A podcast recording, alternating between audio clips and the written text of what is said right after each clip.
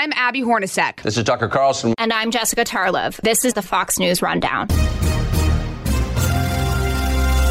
Tuesday, April 13th, 2021. I'm Simon Owen. From the southern US border to the Middle East and all the billionaires in between, a conversation with the head of the World Food Programme on hunger in the pandemic. When they don't have peace and they don't have food, they can't feed the children, they go do what any of us would do for our family. You go pack up and go find it somewhere. This is the Fox News Rundown Evening Edition. The chief of the UN's food agency was at a hospital in Yemen when he tried to make a child smile. Her little feet were sticking out the blanket, and, uh, and I tickled the feet, and it was like tickling a ghost. And there was no reaction at all. Six months after his organisation won the Nobel Peace Prize, David Beasley, the executive director of the World Food Programme, is just back from his latest trip to Yemen.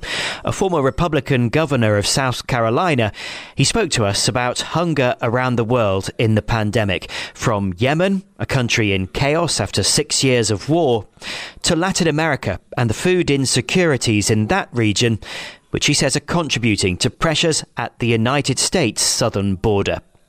But we started with Yemen, where Beasley describes seeing children wasting away from malnutrition. Oh, Simon, it's literally the worst humanitarian crisis on the planet. It is just horrific. You got a nation of about 30 million people, and 16 million are literally marching to the brink of starvation. We feed about 13 million, and quite frankly, we're running out of funds. We don't have the fuel we need to reach to achieve our goals and objectives. And we now have famine knocking on the door inside Yemen as we speak. Give us a definition of what you mean by famine, because this is more than just going to bed hungry sometimes. Well, you're right. And in fact, out of the 29 million people, 16 million people are literally in what we call IPC level three, four. Well, what does that mean? Well, that means they are in emergency and crisis mode. They don't know where their next meal is coming from. When you get to the technical term famine, it, it's really a technicality of how many children and people are dying per certain population. But by the time you reach famine, the technical definition, well, the deaths are already occurring and they are occurring now because we do have famine like conditions, meaning people are dying at numbers that are not the norm because of malnutrition, starvation, et cetera, et cetera. And, you know, I was on the ground there uh, just a matter of days ago. And I, I can't tell you how bad it really is. It's heartbreaking. You know, when you walk into a children's hospital, for example, or in this case, I was in a hospital in Sana'a, and it's the best hospital in all of Yemen. And so let's just start with that. And I'm walking in the children's ward. And, you know, if you walk into a children's ward in a hospital, there's going to be laughter and screaming and crying, all these things in a children's ward.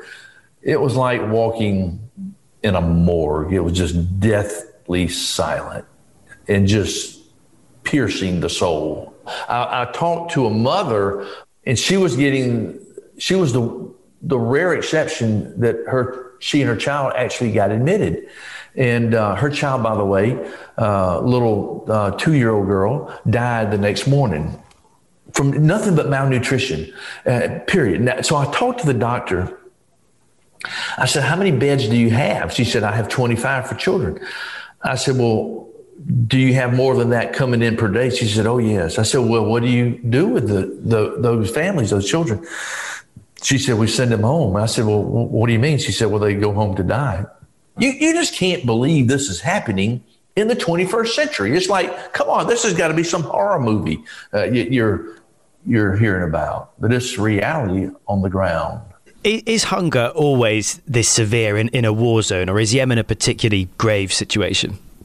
I think uh, Yemen is a particularly grave situation. Hunger is always a problem in a war zone, but you know, uh, even in World War II, uh, we, the world was able to feed most of the population, and you very and you had a few pockets inside some strict war zones, but generally the world was okay.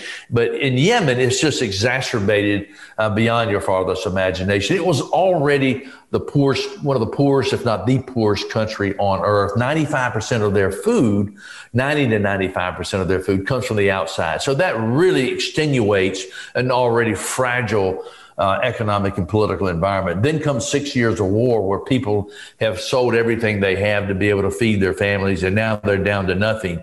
And when you have blockades and restricted movement on ships and cargo coming in that bring in food, cooking oils, and things like that, it just makes it a, uh, I mean, hell on earth. It literally is hell on earth.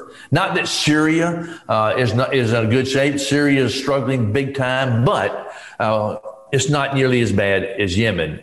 And, and, that's saying something because Syria is pretty bad in itself. All these war zones run into trouble, South Sudan and Northeast Nigeria, but Yemen is uh, is the true hell on earth. If you could just describe it in some uh, reality, I think that's it. And is this kind of being doubly? Is Yemen being doubly pressured by the pandemic in the sense that you have the the crisis itself, the pandemic itself, but also that is squeezing now the finances of the rich Western governments that presumably you rely on. Yeah, this is this is the problem. You know, inside Yemen, COVID has had an impact, no question about that. Uh, I can't say it's any worse than anywhere else per se. But what does make it worse is the simple fact, the economic ripple effect of COVID globally. And let me just put these simple numbers out to you. Pre-COVID, there were 135 million people on earth that were marching towards starvation. That would be IPC level 3 4, crisis emergency mode. Uh, that's not good. And that number is almost doubled because of man made conflict from, two, from 2000, about 15 to 2020. Now, that was pre COVID, 135 million people, driven primarily by conflict. The number since COVID has gone from 135 million to 270 million people literally on earth not knowing where their next meal is coming from. And that has been driven because of a COVID economic ripple effect and supply chain disruption. But are you expecting a squeeze in terms of donations from governments, given what they're going through, even in the richest countries in, in the world? Well, we, we, we are. And kind of a double whammy. You got the double needs now, economic impact on the countries that normally give us, you know, X amount of dollars. And so like countries like Germany and the uh, Nordic countries are stepping up, giving more, United States giving more. Then you get an economy like the, like uh, in, in the UK, they're struggling. And this is one of the pr- frank and practical conversations I had with the leadership there is that, look, you've got to prioritize. Uh, you've got to prioritize famine and destabilization and mass migration. If you do that, you'll get through it. Uh, but their economy has been hit so hard. You've been seeing some of that debate uh, that they're struggling. The amount of monies that we've received so far from the UK is about half of what we normally get. Um, fortunately, though, other countries have been stepping up, but not doubling up. you know, and when you think there's 400 trillion dollars of wealth on earth today and children are dying from starvation it's heartbreaking. I think it was forbes magazine that had a story day before yesterday in the last few days anyway that said there were 493 new billionaires created created in 2020 during the height of covid that's a new billionaire every 17 hours and I've got children dying every seven to 10 seconds. So something's wrong here. I definitely support and believe in capitalistic principles, but we have got to do more that the wealthy can channel some of their, their support, particularly in times when governments are stretched. And so this is why I've been calling on the world's billionaires and the world's trillionaire, those who have hundreds of billions of dollars. All I need Simon, this is what's so shocking. To avert famine, there's $400 trillion worth of wealth. And we've got billionaires, they make that. I think I looked at the number the other day. They were making uh, something like four to five million dollars of net worth increase per day, per day in 2020. I'm just asking for one day's worth of your net worth increase to save lives around the world and stabilize nations and prevent mass migration. Is that too much to ask? Well, that that that's what you're asking. What are they saying in response? Some are beginning to respond. I just had a fellow, in fact, named Tim Collins, who lives in the United States and the UK, who just stepped up with a couple hundred million dollars. And hopefully more are going to do so. But so far, I mean, the last few months in the United States, you couldn't get a message out. Why? Because it was Trump, Trump, Trump and elections and all the dispute and COVID, COVID. So I'm hopeful as things are starting to level out a little bit in the news media that we can get our message out that there's starvation taking place. And the American people, when they historically, when they know there's a crisis, they have historically stepped up. You've been listening to the World Food Programme's Executive Director, David Beasley. We'll be right back. Um, I know you have travel planned to Latin America. Can you talk a bit about that and tell us a bit about what the goals are and, and the purpose of making that those particular trips? Well, I'm heading to Latin America as we speak to Haiti, Guatemala, Honduras, and uh, and possibly even Venezuela on this trip because the dry corridor, and you know, a lot of people have been paying attention to this politically because they've been watching the refugees or people head to the, the migrants heading toward the United States border.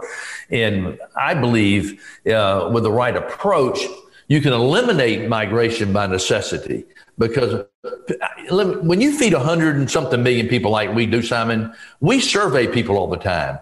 And I haven't, I haven't found a beneficiary or recipient that says, "Oh, thank you. I want to live on your food the rest of my life." I mean, I'm out there in the field every every day, every week, and the beneficiaries want to be self-sufficient. They don't want to be reliant upon outside support. But when they leave home, uh, you know, they don't do it willy nilly. They don't do it so just easily. They have already normally moved two or three times inside their own sort of area. And then when they don't have peace and they don't have food, they can't feed the children, they go do what any of us would do for our family. You go pack up and go find it somewhere. And so if we can provide stability and food security, because we know for every 1% increase in hunger, there's a 2% increase in migration. So we, in my opinion, can eliminate migration by necessity if we reach and address the root cause. If we do that, then you're left with the issue of migration by choice.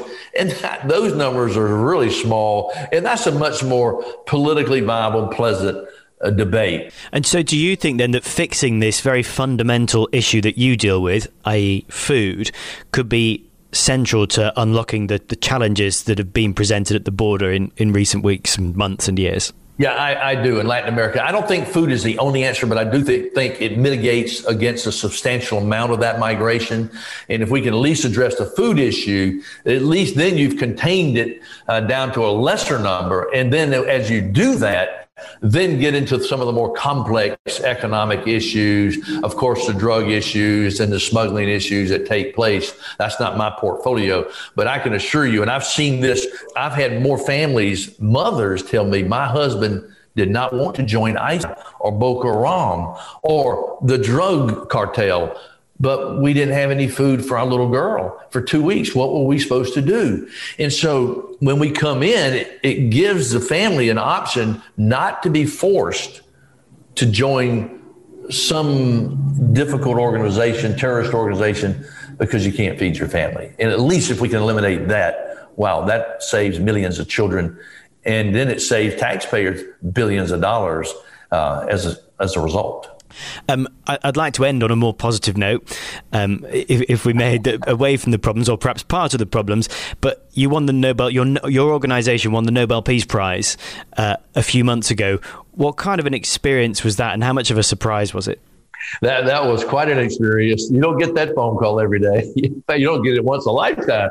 And so I was in the middle of Niger, and uh, and somebody come busting into the room Nobel Peace Prize, Nobel Peace Prize. And I was like, what the heck? What are you doing? You know? And I'm like, okay, yeah, who won it? And they said, well, you did. The World Food Program did. And I'm like, you got to be kidding me. It was such a surprise. And I was like, wow, wow, wow. It was uh, incredible. And I think the Nobel Peace Prize Committee was sending two very, very clear messages. One was thank you, World Food Program, for your women and men who put their lives at risk every day And I think the number two message was your hardest work is coming ahead because of COVID. Uh, David, Governor Beasley, thank you very much for speaking to us. Thank you.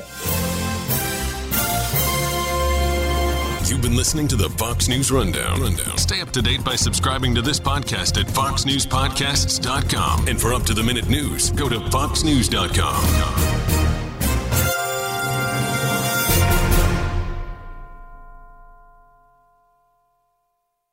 From the Fox News Podcasts Network. Subscribe and listen to the Trey Gowdy Podcast. Former federal prosecutor and four term U.S. Congressman from South Carolina brings you a one of a kind podcast. Subscribe and listen now by going to foxnewspodcasts.com.